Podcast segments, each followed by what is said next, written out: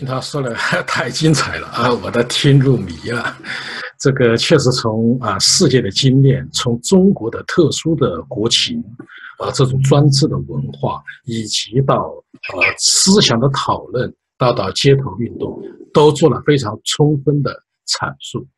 呃，我在想啊，其实从你的话里面呢，我我有几点感悟。第一个呢，就是说思想家跟政治家其实他们的逻辑是不一样的。思想家是可以啊，可以尽情的去设想，他是没有任何限制的；而政治家是要把一些思想能够变为现实，他必须要选择有效的路径，采取有力的措施，否则是永远不可能实现这惊险的一跃的。所以说，这是一个非常重要的问题。第二个问题就是公共平台上、社交媒体上的讨论、思想的交锋，它是一种协商的过程。这个过程或许会很漫长，但是街头运动恰恰是一种凝聚的过程，也就是各种不同的人，他可以在那一瞬间，大家喊出共同的口号，形成一种共同的力量。只有这样才能够转化。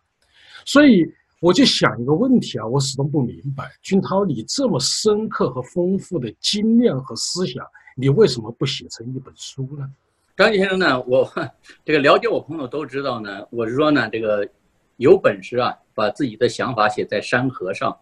那因为呢，写在书上，我觉得也很重要。其实我也不是不写啊，我其实写呀、讲啊也很多，但是我从来不看重这个东西呢，原因就在于写和讲呢，我都是给少数人说的。比如说，我跟胡平先生，我跟这些就是像跟一些有思想的人中间，我也你知道，我受了最好的教育，我喜欢和他们讨论，因为我也该讲了，如果没有思想呢，你没有方向，你就是成功了，你可能也是一个错误的一个成功。我们需要这样一些讨论。那么，但是另一方面，我得知道写书啊，书能影响，除非那些小册子，那些真正的有水平的书能影响范围非常少。我自己在北京那时候，我喜欢看的书呢，都发行量不超过两千册、三千册的书。那么多数呢，你也印的很多的书，那嗯都是我们早就想明白、就想烂了、想想透的事情。所以在这一点上来说呢，我觉得我不写书，原就说，当然还是能写书人已经很多了，不需要我去写。如果那个少数的那些人能看的书呢，我跟他们讨论就行了。我认识他们，跟他们讨论，我有条件跟他们直接的面对面讨论。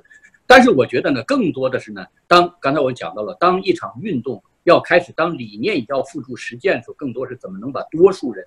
凝聚起来，一起去推动一场社会转型的实践。在这个时候，街头运动和实际的政党运作呢，要比书要更有效的多。所以我想在，而特别是在这方面呢，和中国的知识分子一般不愿意走出这一步，他们还是愿意把一个良心运动扩大到全民参与的一个良心运动。但实际上，一旦这场运动变成全民参与中，它更多掺杂了很多利益和这种各种各样的文化都参与进来。这种我说的文化，这个大文化的概念，就是已经不再是少数的君子的君子之交的这种礼仪，而是呢各种阶层特别有问题的人、有毛病的人，特别那些社会底层的人，他有很多作为受害者来说，长期那种包括心理都不健康的这样一些毛病，都会带到运动中来。在这个过程中间呢。你必须要适应它，你不适应它，或者你不能够驾驭它的话，就没有办法去做。所以我想做这件事，很多知识分子不喜欢、讨厌。那这样我觉得呢，我愿意在这方面呢去做这些探索和努力。这是我之所以选择不写书的第二个原因。第三个原因呢，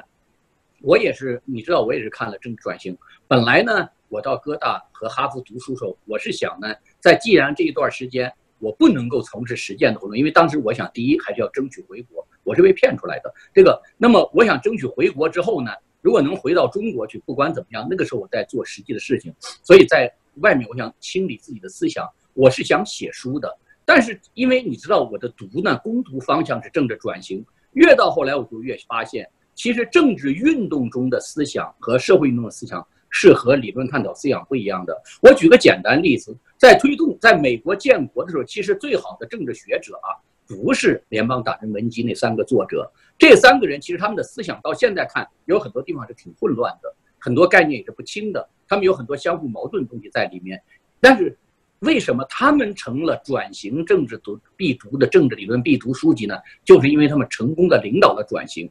所以我想起呢，我的导师呢，李安有说过一句话，叫 “We never listen to losers”，我们从来不听失败者言说。他的意思就是说呢，一个有就是这个这个谁说叫这个生命之树，呃呃，那个叫生命之树常绿理论是灰色的。其实不是理论是灰色的，只有在生命之树中间有生命之树的理论，其他的理论是有意义的，但是最终它应当源自生命之树，回归生命之树，能够在生命之柱上开出花朵，同时又能够。回到生命之树上去滋润一个生命之树，也就是说，任何的一个关于政治运动和政治转型的理论，它应当于来自于这个运动提从运动中提炼出来，同时又能去指导运动，最终在运动中得到体现。否则呢，它就是人类思想发展中的一个旁支。多少年后，思想史家会对它有兴趣，但是真正的研究一个实际的政治的理论的人呢，他还是研究那些体现在运动中的这些理论。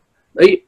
从这个角度上，我讲的话说，只有我们能够把自己的想法变成成千上万人的这种实践，那么这种想法才可以，才我觉得才是最有意义的。如果要是这样的话，当然理论争论也有必要。我已经讲了，很多人愿意做这事儿，其实不在我。那么，但是更少做的是把它真的变成成千上万人的实践，这是呢，我想探索、想给自己定位的一个政治任务。那么在这个过程中间呢，所以更多的呢。不是去写书，而是去做一些事情，让自己的想法体现在做的事情中。当这个事情做不成的时候呢，我觉得我们不值得留在历史上。其实走就走了，你就留在纸上，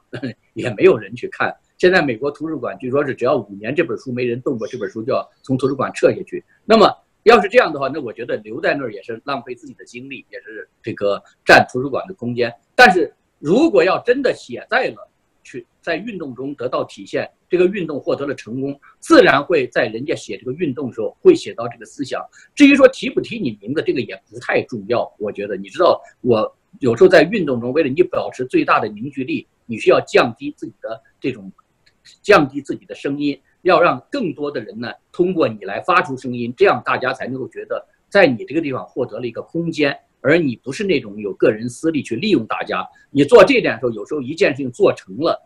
别人好像这个事情都是别人做的，不是你做的。但是我觉得做这种事情呢更重要，就是承担这个角色更重要。我刚才讲了，政治运动的最大的一个优势，包括政治事件最大优势就在于，它能把不同的人放到一个事件中。平常在其他的讨论中，他们会吵得面红耳赤，但在这件事情中。他们各有各的动机，但是都在这面旗帜下站在一起来，比如打倒共产党，就这一个口号下，现在那么多人都愿意站到这个底下来，那就好了。这个而这个口号呢，需要有人把它喊出来，而喊这个口号人他需要来研究用什么样的事件把它做出来。这个东西呢，写多少东西都没有用，这是要做成的一件事。做成了有人去写，做不成呢，我觉得你写了也没用。说的非常好啊，我相信很多朋友。看过这个视频以后，就会对王军涛为什么不写书啊，会有一个新的看法。那么我的问题是，您啊组织了中国民主党，您能否介绍一下民主党它是怎么在运作，它怎么在组织？同时呢，您也获得了您您的民主党也获得一个桂冠，叫中国难民党，那你又如何去看待呢？对，我想说呢，在公共空间中呢，这是不可避免的现象。当你成为一种政治上引人注目的事物的时候呢，当然你的敌人会刻意的诋毁你、曲解你、污蔑你。另一方面呢，更多的公众，我觉得是出于各种各样的这种知识啊或者信息的不了解，会对你有误解。我更多的是觉得呢，来自于对我现在的批评，更多的是误解，还有的呢是一种善，是一种也谈不上善意和恶意的调侃，觉得好玩儿。因为我觉得公共空间中很多人到那儿去，实际上是。是是娱乐去了，他其实不是真的想讨论什么事情，因为说的这些话题都是他们早知道的。一个话题吵来吵去，更多他们觉得好玩娱乐，包括捉弄名人或者有影响的事情，从来是一件令人愉快的事情。就是累了之后呢，自己觉得自己就是有些事儿做的不顺心的时候，拿一个这个比较那什么开开玩笑，我觉得大家都比较高兴。我觉得这个都是不可避免的，因为你要为这个事儿生气，你就不要再做你要做的事情了，任何事情都做不成了。那么。但是呢，我觉得呢，中国民主党应该说呢，我在民主党也是个新兵。民因为民主党应该说是当时呢是浙江的一批民主运动的人士，七九年和八九年的民运人士。那么像这个王有才先生。这个王东海先生和林辉先生，他们几个人呢，率先呢代表中国民主党成立了中国民主党浙江委员会。后来像徐文丽先生啊、秦永敏先生他们的跟跟进呢，对民主党的建立真正的阻挡运动起了很大作用。但是因为共产党的严厉镇压，民主党在国内一直没有成立。他他作为一个阻挡运动，是一波接一波，一波接一波。其实到十年左右，也就到二零零九年时候呢，谁都知道中国民主党呢。不大可能在中国现在的情况下正式阻挡，但是中国又确实需要一个反对党。刚才我已经讲了政治运动和政治事件的必要性，我还没有讲。那么政治运动和政治事件确实带有很多的不可控性的时候呢，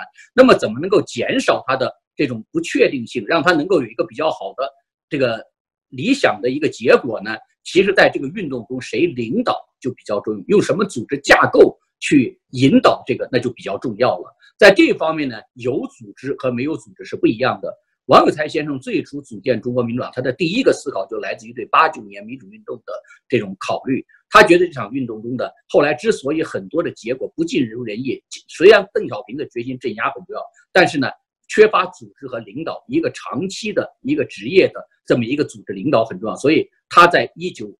就九八年。在八九年民主运动失败将近十年的时候，他组建了中，他率先组建中国民主党。他觉得中国需要一个这个东西。民主党成立之初虽然有些争论，但大家都不是围绕要不要组织，而是说要不要公开打出一个政党的旗号，是不是先先在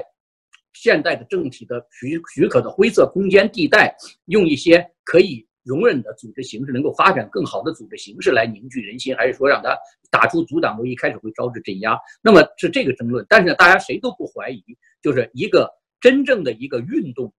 要想减少它的不确定性的话，需要一个政党的组织形式。所以呢，当时在王有才先生、这个徐文丽先生和秦永敏先生他们在组建民主党过程中，实际上怀着这样一个信念组建中国民主党。但是后来共产党这种残酷镇压呢，使得他不能在中国。建立时候，但是又确确实实中国的转型需要这样一个形式，所以在海外就出先后出现了一些民主党阻挡。当然了，海外的民主党阻挡呢，这个他们很这个很多的这些组织呢，很多领导人他们有各种各样考虑。但是我刚才也讲了，一旦运动变成一场运动，这个参与这个比较广泛的时候，实际上各种人有各种各样的动机，这是客观存在的。而且呢，这个在这个在。美国的这种宪政民主和法治体制中结社自由中呢，你有没你也没有办法去禁止和消除这种情况。唯一可以做的就是按照自己的想法，按照民主党人真正的理念，打造出一个真正的民主党。按照就是建党之初的民主理念，打造真正的民主党。在这方面呢，我觉得呢，这个中国民主党全国委员会开始做这些探索。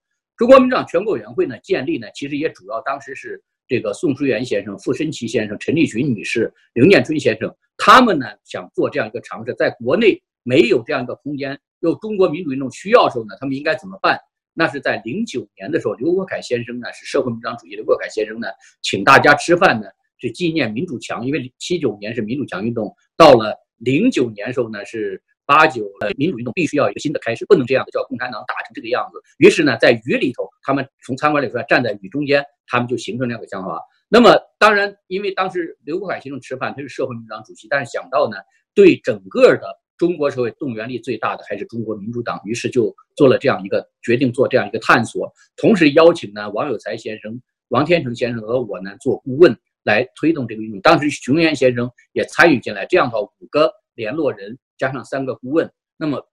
主要的工作应该说呢是傅申基先生、还有宋书元先生和陈立群女士，还有刘念春先生、熊原先生他们做的。但是呢，在这个过程中间呢，王天成先生呢说呢，既然要做呢，就要让阻挡运动能够汇成一种洪流，因为他本身呢是中国自由民主党阻挡运动中，你知道，在那个运动中，其实，在王炳章先生和彭明先生被判刑之前的时候，那个运动是受镇压最厉害的一场运动，胡适根先生被判了二十年。康康这个呃这个康宇春先生被判了十七年，那么想把这个当时他也是被判了五年，他想跟国内联系起来呢，自由民主党和民主党合组，加上贵州九五年的陈锡先生领导的阻挡运动一起组建一个新的中国民党全国委员会，那么这就是后来在二零一零年一月一号先成立的美东地区中国民党美东区委员，后来呢又成立了全国委员会这样一个背景，在这个成立之后呢，我们先后得到了中国的一些主要省份的民主党领导人的。拍来的贺电等等这样的一个认可，那么在这个过程中间，当然了，就中间呢也有一些可能有的人会当时想说，你们这些人是不是想这个摘果实啊？其实呢，民做民主党运动啊，说实话，在国内是受镇压的，这个毫无疑问，没有人会怀疑。在海外呢，张杰先生呢，你也在这个中间待了几年，你也知道，其实做这种事情的人谁都知道。不要说我这种政治上，人家说我是政治上搞民运都说这个我我是老油条，就说是一般来说算经验丰富的，做这个事情其实也是吃力不讨好的一件事情，会受到各种各样的这种中伤。这些中伤不光来自于共产党的这种。这个污蔑其实也来自于同行之间的有一些这样的一些这个不满，对你的不满，还有一些更多的来自于这个普通人的这种误解。但是我觉得呢，既然中国需要这么一个出发点，既然呢大家都觉得当时在那个时候大家相信我，那我觉得就不能这个事儿不能半途而废。所以在中间发生各种各样的风波和分歧的时候，其实我是最有理由退出去的一个人。但是我觉得。既然开了，就要对得起国内三百多个坐牢的这些兄弟们，就是要把这个旗子要打下去，而且一定要让当初王有才先生、徐文丽先生、齐永敏先生他们这样一批早期创党人的这种理念，在民主党一定要争取在中国的转型中间能够成功的能够获得他的这种政治上的位置。当时他们这个王有才先生也说过，搞党和搞一般的团体不一样，党就是要执政的，就是中国民主党将来一定要争取在。中国的政治中间，获得这样的一个位置，引领政治转型，最后争取在 PK PK 共产党，把它挤出政治舞台。如果有个和平转型机会，就把它通过选举方式把它挤出舞台。另一方面，如果假如没有和平转型的，那么就要在一个引领这种大规模政治风潮的方中间起一定的作用，那么推翻共产党的统治。在另在一个圆桌会议上呢，能够起一定作用。那么，从促成圆桌会议产生一个新的中国的一个宪政结构，这是呢，这个给中国民主党的一个长期定位。那么，当然了，这个刚才你提到这个说关于中国民主党是难民党的问题，我觉得提这个问题的很多的人其实还是不太了解呢。中国民主党全国委员会它的具体的运作，我们一开始就确定了三个原则。第一个原则呢，就是民中国民主运动的方向。中国民主运动方向这个好理解，我们是民主党，就不跟共产党去搞勾兑。那么勾兑呢，和这个谈判沟通还是不一样的。勾兑是什么意思呢？就是为了个人的这种私利，那么去这个放弃一些理念，牺牲一些原则。谈判和沟通不一样。因为我们反对共产党，是因为共产党是用砍人头的方式来决定政治胜负，而不是用数人头的方式。实际上，我们先后走上反对共产党的路，都不是因为我们要反对共产党开始，是因为共产党反对要清除不同意见，要用暴力的方式强迫不满的人，这个表面上对他满意，要强迫别人接受他的想法。我们由此为了维护自己的良心尊严，走上了反对运动。时间长了，我们就要。越做越专业，于是就要推翻共产党领导。所以，但是如果共产党真的愿意像第三波民主化中的那些政权这样，愿意通过谈判的方式交出自己的政权，那我们当然觉得这个东西还是还是应该可以做的。这就是和平、理性的、非暴力的这个方能够获胜的一个基本条件。所以呢，在这方面呢，我觉得呢，但是呢，现在远远谈不上这点。我们用不着为了将来共产党一个可能。很，我现在认为这个可能性非常小，共产党将死得很难看，这是我的一个基本判断。我们用不着为这个呢，就放在现在呢去跟共产党去表示一个什么善意。所以我觉得在现在，我们就坚定的领导和共产党对抗，在对抗中发展自己，在对抗中壮大自己，在对抗中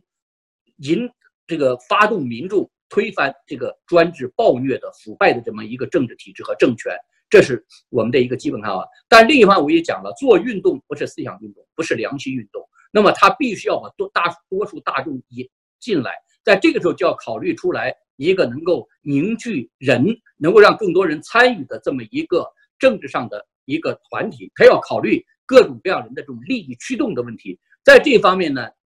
有才先生呢也是在将建立中国民党全国委员会的时候，有才先生就提出来说，我们要做的不是共产党的先锋队，就是那种先锋队型的政党，因为世界上有两种政党。中国人比较熟悉是列宁主义的那种政党，政党是无产阶级先锋队，它的成员必须那种先进分子，它有比较高的入党的门槛儿。我们的政党采取西方的大众型的动员政党，这个政党就比如你说你是民主党，你就是民主党；你说你是共和党，就是共和党，谁都可以参与进来，谁也都可以随时退出去。那么这样的，而他但是他的领袖的队伍、领导队伍就是包括基层党工队伍，比较稳定。那么在这种这样的一个政体，这这样一个政党形式，就注定了决定了这个党的参与成分应当是复杂的，这样更有助于呢。刚才我讲到了，一个党其实和一个这个它和一个运动和一个事件差不多，就是说它用比较有限的这样一些目标，最大限度凝聚更多的人。所以民主党当时只有一个标准，就是愿意结束一党专制、结结束宪政民主、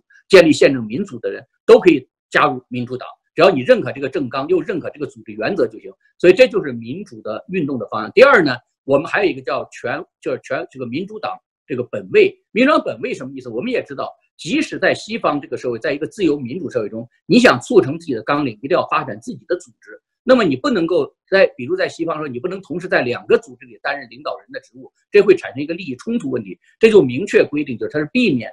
如果你真的想发展 IT 行业，你的事情不是在整个 IT 行业中去跟各个组织你都担任职务，而是说你要把一个企业做大，把你的想法做足就行。所以我们要求在参加中国民主党的这些这个它的主要领导，必须要以民主党作为它主要的这个发展基点、事业发展基点。这个不是排斥别的组织，也不是反对别的组织，更不是和别的组织要去对抗或者去消灭，而是呢，要跟大家在一种在这个发展中形成一个竞良性竞争。那么这是一个。那么第三个呢，就是要义工原则。我们把义工原则在民主党全委会看得非常重要，因为此前对民主党很多的非议来自于说，他们这些人靠这个来挣自己的钱。我可以负责任告诉大家，这个我也跟大家说过，中国民主党全国委员会系统中间，我们是承诺说，我们的所有的费用。都用于搞民主运动，除了在支持我们在海外运动之外，给国内人的这个各种各样捐款。每个在国内坐牢的民主党人，我们每个人承诺给一年给五百美元。只要你进去的时候给五百美元，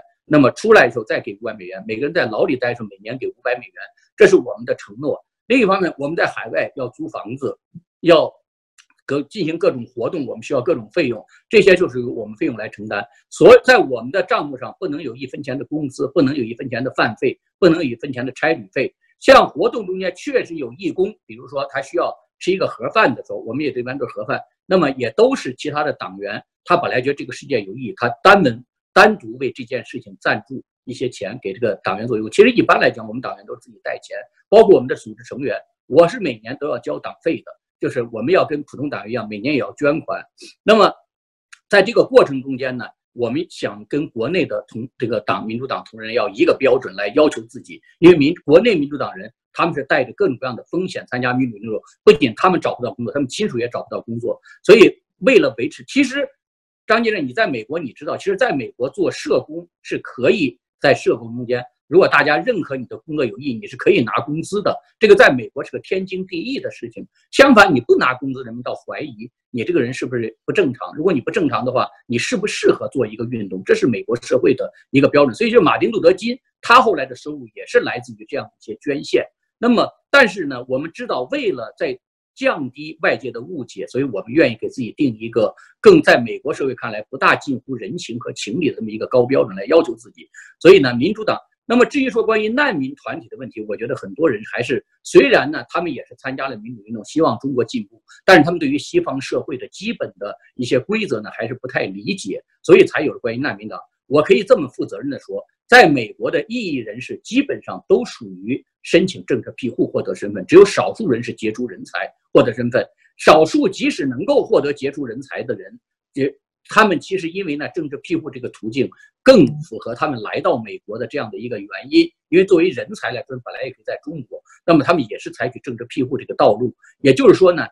多数在美国社会中指责难民党的这样的一些民运人士，其实他们本身也是政治难民。政治难民是给什么样的人呢？就是给那些与反抗集权暴政、面临着共产党迫害威胁的这样的人，那么给他们政治庇护的这样一个身份。那么对我们来说呢？建立中国民主党，就只要你愿意反对中国共产党的腐败暴政，那么在中国民主党的旗帜下进行了战斗，而且确实由于你的这些活动给你带来迫害威胁的时候，我们我们不给你办任何的身份，我们不做这方面的工作。这方面确实原来有一些打着民主党旗号的组织的做这些事，但我们不做。你们可以通过律师去做这个事事情，但是呢，中国民主党会本着。道义原则、政治原则和法律原则，我们有这个责任，向通过你的律师向法庭提供一一份你的参与记录，我们的记录不涉及到你在国内的事情，不涉及其他事情，只涉及到你什么时候参加民主党的，有什么样的证据，你的党证、党费收据和你活动参与活动的照片，以及你在网络上发表的文章，以及在民主党的这个活动中间你做的这个各种各样的工作中间获得的这种嘉奖。我们只提供民主党参与资料，这里没有任何的奖。这里就说，那么我也欢迎呢，各界呢，向他们传说这个东西呢进行监督。你可以举报，向美国这这个去举报，这是违。如果我们有你们说那情况，实际上那是误解情况，这是违法的，可以向美国政府举报。也有人把我们组织的财务的所有的单据复制了之后，那么交给了美国联邦调查局，其实最后是查出了一个我们的清白，没有任何没有发现任何问题。就是那么。在这方我已经讲了，其实按照美国的标准，有些能做的事我们也没有做。我刚才也讲过了，说那么，但是另一方我们也要看到呢，这些人参与民主运动的时候，确实他们很多人的动机呢，开始并不一定是认同民主运动。但是我们相信一点，比如从我本人来说，这个很不一定代表民主党。对我来说，我很乐意帮助他们在美国获得自由。就像当年美国的南方的黑奴，很多人逃亡到北方时候，那时候当林肯总统没有颁布废奴宣言的时候。其实帮助他们的很多北方人是违是违背了法律的，但是他们出于良心，觉得当不能解放南方这个这个那些州的时候，其实那些州就是国家主国家，不能解放他们的时候呢，我们先帮这些个人获得自由，这是可以的。那些愿意，我觉得在现在中国这个情，愿意离开中国到美国来的人，其实无非是两种情况，一种情况就是因为贫穷。他们贫穷不是因为他们不努力，而是因为那个制度剥夺了，比如像大量的农民剥夺了公平公平发展机会。就像在当时的在从英国逃到美国这些人，在两百年中间，英国由三个小岛变成日不落帝国之后，还是一批英国人不满于那个国家，那么到了美国来寻求一个新的发展机会，那么觉得在这个这大。当然，当时更多是良心的宗教的发展的这种机会。那么这个时候建立了美国这个国家。同样，中国虽然现在发展速度很快，刚才我讲了，少数权贵垄断发展果实和机会，多数的大众没有办法有发展机会。在中国有百分之十的发展速度情况，他们跑到了一个发展速度近乎于零，而且话都不会说、饭都不会吃的地方。为什么？谁也不是吃饱撑的，没事想到这个国家来玩的。在这个国家，他们活得更辛苦，因为你知道，我们在美国都知道，他们在这活的开始的生活真的是猪狗不如的生活，还不如在中国。但是他们能够靠自己的勤奋改变自己的命运，至少在第二代，我就看到了很多这些民主党的党员们，当他们那些留在中国的这些同学们。跟他们相似境地的那些孩子是留守儿童，那我们今天可以看中国留守儿童过着各种病，他们的孩子在美国受了正常的教育之后已经翻身了。我也老说，如果骆家辉他的爷爷不是卖猪仔儿跑到美国来的话，他现在还是一个打工仔呢，他还留在深圳是个打工仔儿。那么现在呢，就是因为有这样的，我觉得他们才有一个机会。所以在不能解放我的祖国，在政治上还不能让美整个国家获得解放的时候，我愿意帮助一些这个。公民到这里来，那有的人说他们来不是为了个人利益，其实他们因为共产党洗脑教育，没有认识到他们在中国没有获得公平的发展机会，到了美国能有这个机会，实际上背后是制度。这个道理很容易跟他们讲清。为什么？你可以看到，在跟着二幺九活动那么多的党员发自内心的在那喊口号，他们一点都不像我们所说那些难民是为了混个照片，他们真的发自你愿意两点钟集结，三点钟出发。其实原因就在于。他们可以就是，如果仅仅的话，所有律师都可以告诉你，如果他仅仅是政治庇护，他不需要这么辛苦。他们就是觉得呢，我们讲的有道理。那么，所以当他们认识到他们所背后所受的压迫是一个制度的时候，他们就会去这个奋起反抗，而且比我们有更决绝的意志，因为他们别无选择。我们这些人，说实话，选择要和共产党勾兑，选择一下什么做个学问呐，或者那做一个逍遥人的话。我们还可以有自己的前途，在中国，在美国也可以有自己比较好生活。他们没有选择，他们只有推翻这个制度。所以这是呢，这个他们其实比我们有更强的利益的动机。问题就是我们能不能把共产党洗脑教育给他们造成的这样一种这个知识和信息的屏蔽打掉？这是我们应该做的事情。那么当然，这第一种人，底层人；第二种人就是最近呢，我们看到有钱的人、有权的人、有文化的人跑这儿多了。为什么？他们感到不安全，人身不安全。思想不安全，财产不安全，这个呢，我觉得也是。其实他们中间可能有各种各样原罪，但是呢，我们也知道不公正。我们在美国也知道不公正的审判，就是这其实呢，去惩罚了一些坏人，比一场公正的审判放过一些坏人，在法治上的来说呢，其实更在西方是更被接受，因为它更主要是要保护人不受为冤枉。所以我觉得这个这些人呢，到了美国，为了寻求一个更公公正的保护呢，这个也是无可厚非。特别是当他们在前三十年发了财，前四前三十年发财之后呢，现在他们意识到了。那个制度通过自己的不安全意识到这个制度罪恶，他们要建立一个新的制度。我觉得我们应该支持他们，鼓励他们。那么总体来说呢，中国民主党其实呢，在某种意义来说，我们在这里做的是不问他过去从哪里来，而是关心他向哪里去。通过我们的活动，把他们来自各个方面的人呢凝聚起来。我记得在法庭上有个法官问我，他说：“你真的相信这些人是民主党人吗？”我说：“我相信。”他说：“那他们的文化和他们的这种生活境遇，你怎么能够相信他们？”我跟他讲：“我说呢，是马丁路德金启发了我。你知道，在美国的法官法律界，马丁路德金是个王，是个 king，他真的跟他姓似的。那他说 king 怎么启发你？我说，其实马丁路德金在林肯纪念堂向五十万人在华盛顿做演讲，那时候这个林这个肯尼迪总统观看他的演讲，受了感动之后，决定呢开始推动民权运动，特别到约翰逊总统继承这个方向。那么他说呢？”其实他做这个演讲，前面五十万的听众中间有很多都是刑满的，甚至负案在逃的我们黑人。但是马丁·路德·金知道，他们之所以今天有这些问题，是因为那个制度给他们带来的。所以解决，把他们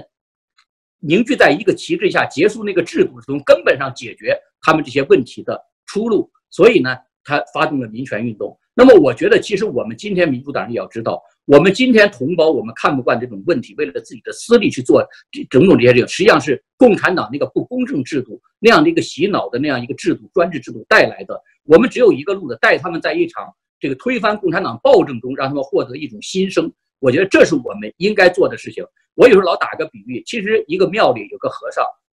去找和尚的人，有的是破产的，有的是失恋的，有是仇仇家追杀的，一般极少人是出于对佛理的这种。兴趣和好奇或者求知欲望，跑去或者想做一个高尚人的欲望，跑去找和尚。多数人都是人生中遇到不幸去找他。然后呢，和尚呢不不并不介意他们为什么来的，并不介意他们是不是不符合这个佛经上所讲的那种资质，而是给他们解释说，其实你们所有这些都是因为你有一个臭皮囊。你这个臭皮囊要是克制的时候，你的这些事儿就都消失，你的苦恼就消失了。所以修掉臭皮囊，也就是说，和尚都知道。不关心他们从哪儿来，但是关心他们往哪儿去。民主党呢？我们民主党人在国内奋斗中，长期以来就有一个信念：之所以我们在人民之间不能发展，是因为共产党的洗脑教育和封锁信息。那么今天到了一个自由的社会，当有你的同胞来找你的时候，他们因为身上有这个缺陷、那个缺陷，还没有完全认识到民主、自由、真理。你也知道这是共产党的教育结果。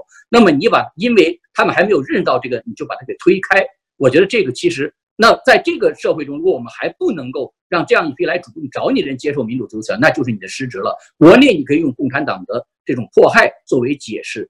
在海外他们来找你的时候，愿意参加一个运动，也许他的动机不那么高尚，时候，那么你就把他绝，我觉得这是不合适的。当然了，就说其实最后呢，我觉得他们是真的假的。美国是个法治社会，要有法官说了算，我们谁说都没有用。当然，法官是不是也可能会说错？这是另一个问题，就是怎么能够改进司法的质量，这是另外一个问题。但是总之呢，我想说呢，中国民主党所带所加入民主党的公民是要推翻共产党暴政的，是在这个宗旨下把各种各样动机的人凝聚在一起，就像我刚才讲到一个街头运动和一个街头事件一样，把他们凝聚在一起推翻共产党暴政。中国共产党的呃，中国民主党的宗旨就是说，只要你接受宪政民主，都可以进来这样一个宗旨，决定了他的参与的门是足够的大。那么，不管你有什么样的问题，只要你愿意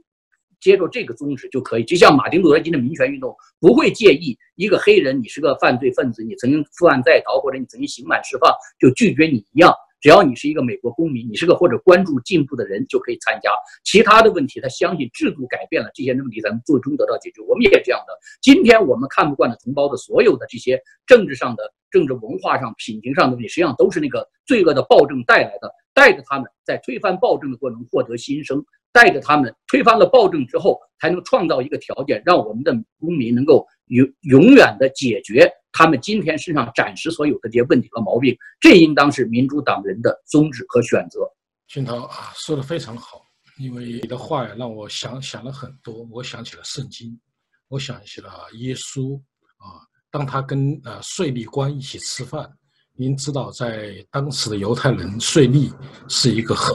低贱的人。对，他说：“我是为了，我是为罪人来的，不是为义民来的。”对，说的很好，我很感动。耶稣的故事很让我感动。对，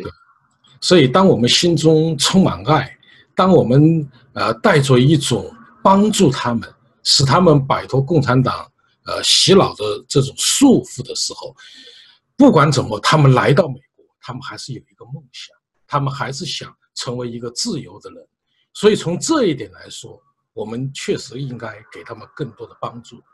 那么下面的我的问题啊，就涉及到您本人了。呃，您知道八九民运以后啊，特别是六四大屠杀以后，呃，有很多啊，有学生领袖，他们逐渐的分道扬镳了。啊，你比如说张伯蛎啊，当牧师去了；，比如说柴林经商去了；，还有很多啊，王丹当教授了，啊，乌尔开西啊，怎么投资银行家了等等。所以，呃，您为什么还一直这么坚守呢？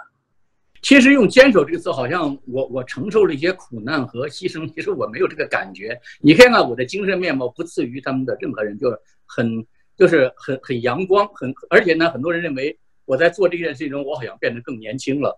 而且好像应该是跟这个年龄都不符合了。就是应该说呢，我你你要认应该你怎么就这么享受这样的？一种做法，那我想说呢，其实一场大的运动的时候呢，很多人参加了运动呢，最后结束之后就退出了，那么这是正常的。你就看西这个成功的第三波民主化国家，也可以看到，街头政治风潮中成名人物，多数在风潮退去之后，他们也没有从政，他们就是从事各行各业去了。我觉得这是正常的。失败的运动呢，也是一样的。那因为多数人在运动中只是一时出于正义感的一个选择，那么。只是说，很多人认为，在运动如果假如这个运动成功了，你退出了，人说你是功成名就，退出去了，不不眷恋政治上的这种这种这个果实啊，觉得你高尚，好像失败了退出去之后呢，说你是逃避自己责任，选择了逃避，好像这种悲，其实不是。我觉得从一个正常的社会人性和正常社会规则来说呢，人在一个时候出于不满和激愤，出于正义感投入一个事件中，和他终生做一个承诺，这是不一样的。而且我自己有个观察啊，终生承诺的人，干了好几十年的人，往往在爆发性的时刻感觉不好，就说他们不敏感。相反，在一个爆发性的时刻，更多的是能够引领这个在政治风潮弄潮而，是那些平常呢可能不大关心政治的人，他们在那时候对民对民众的情绪把握的更好。所以这时候大家愤怒，他愤怒。你知道这个长期零长期在运动中的人，有点像这个，就用一个开玩笑话叫“毛屎坑的石头又臭又硬”。管你外界环境怎么变，我就不变，我就认定了民主自由是未来中国的方向。这样他们就会对环境不大敏感，对周围的人不大敏感，因为他们要坚守自己的良知。所以，在运动高潮中间呢，多数的弄潮儿应该说是这个临时加入运动的人。相反，那些长期。参加运动老是在后面扯后腿，你们别走太远，会被镇压的。你们别走太远，会犯这个错误那个错误，因为他们已经形成了自己的一种长期坚守在这个作为少数人坚守的良知，不大适应对多数人的这种情绪的把握和引领和领导。那么，当这个大潮退去的时候，那些临时加入进来人，他们也退出。我觉得这也这是正常的。首先，这是正常原因。第二，我觉得我们应当尊重他们的选择，因为每个人呢，在社会中做什么选择，只要他不助纣为虐。我觉得这就是我们的底线。只要他不去参与政治上的迫共产党的迫害，只要他不去帮助共产党，那他就没有背叛自己的事业。他只是说做出了一些选择。特别是张先生，你也知道，在美国呀，谁也不能不劳而获，对吧？在中国，可能你还可以有人会支持你赞。你到美国，你什么我什么台湾给钱，美国给钱，都是真的个瞎扯的事儿，也不知道是谁在编这些瞎话。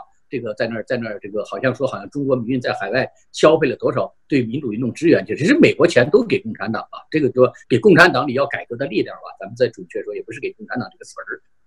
那么民运，它实际上他们是基本上不给钱的，都是要靠自己的打工去努力的。我刚来的时候呢，这个万尔南先生跟我讲过一个调侃的话，他说呢，你要知道啊，将来你你会发现跟着你人呢有三有三类人，三分之一呢是共产党特务，三分之一是国民党特务，三分之一是民运的。团里最坚决的人，往往不是共产党特务，就是国民党特务。因为我出来九四年嘛，国民党和共产党没有和解。他说呢，共产党的特务是要正表现，可以赢得你信任；国民党特务呢，是因为宿敌。他说还有那三分之一，三天打打鱼两天晒网，今天说老婆不高兴了，明天说孩子生病了，后天说呢自己呢还要去挣钱的，这是真的命运的。为什么？他们有现实的考虑和顾虑，他们没有人给他们出钱，他们必须要自己养活自己，养活家庭的同时去搞鱼，这是人是真的民运。其他那些有来源的，所以你看，你看现在民运中抓特务，老说，哎，这个人怎么于事无忧，怎么权力在搞这个呢？他肯定是有共产党给他钱了，喜欢用这个标准去抓特务。这个情况，当然我我我是这个不同意用这样一个简单去区分这个玩笑，因为万万先生也是久经杀世故的人，这样。他说这个意思呢，其实也说呢，千万不要小瞧那个动摇的人。这些动摇的人，其实他们可能真的是在做命运。他们有那么多的生活拖累，有那么多的负担，有那么多的抱怨和顾虑的时候，他们还在坚持在命运这条船上。他们有时候比我们这些死心塌地的人呢更值得尊敬，因为他们不不离不弃。每当要出去的时候，良心上又自责自己要回来，回来之后呢又受不了这个中间的一些这个。这个个人的这些代价，因为我不是还是这么讲说，这个代价不是你愿意不愿意承受，它有一个，美国这种社会不养闲人这么一个东西在这儿，所以呢，他们必须得要去这个去去做一些实际的事情。所以他说，其实说这个意思说，让我们一定要珍惜这样的一批人参与，不要抱怨他们。那我的回过头来就说，呃，我在讲说呢，退出去是正常的，因为当一个人，特别是很多的人本来就是有专业的人。本来他们就是有别的地方发展天赋和资质的人，政治这个东西呢，我觉得它只是一个人类事业中的一个部分，做别的事情呢也很重要。比如说伯利先生，如果他能够做一个很好传教士，他确实是啊，这个我也不是说在这给他说好，他确实把很多的中国人引到了信主的道路上，站在他的角度上，站在信教的角，因为我当然现在还不信教，张先生你是基督徒，但是呢。站在你们这个角度上，他确实做了功德无量的事情，这一点都不亚于把一些人呢，是带到民主的道路上更更那什么。另一方面，比如柴玲女士呢，她去赚她的钱，其实很多的围绕她的争议，并不是她去经商了，而是说呢，就是她的一些说话。但是这个这个这个是另一个问题。但是呢，她去做了一些，就她因为做的是网络教育的事业，这些事业最后呢，也能推动中国进步。人们对他一些不满意，包括可能我在内心中对他的一些批评呢，也都是来自于其他方面的事。但是这可能人们认为他政治上不够成熟，但这个我觉得也是一个我刚才讲到了政治大潮中的弄潮儿的应有之义，因为他们就是出于一种激情、正义感、不满投入一个事件。我觉得他们在这些做出贡献，我们就可以赞扬他们了。至于后来退出去了做了什么，这是另外一个事情。我觉得我们没有必要因为一个人在一次。做了一次牺牲和选择，那么之后我们要求的终生都要做这种选择，这个我觉得要求呢是有些呢，嗯，正常，但是也不大近乎在那个人角度也不大近乎情理。因为我个人呢，作为一个参与者来说的话，我是有很多这种这个甜酸苦辣呢，我站在他们角度体会的，其实也是有很多的。所以我想，那么回过头来说呢，我为什么做今天这个选择，就是因为。呃，我觉得我很小时候就树立了一个目标，就是希望能够推动中国的进步。那么，虽然我也读过书，我也办过教育，呃，我也这个当搞过研究所，我也办过报纸，反正就是大概中国八十年代，大概你能想的反对运动所有的角色我都干过，除了没没没发动过武装起义，这个打过这个暴力革命的战争之外，这反对运动、和平运动能做的事儿我都做了，领导街头运动、坐牢这些我都做了。那我觉得呢？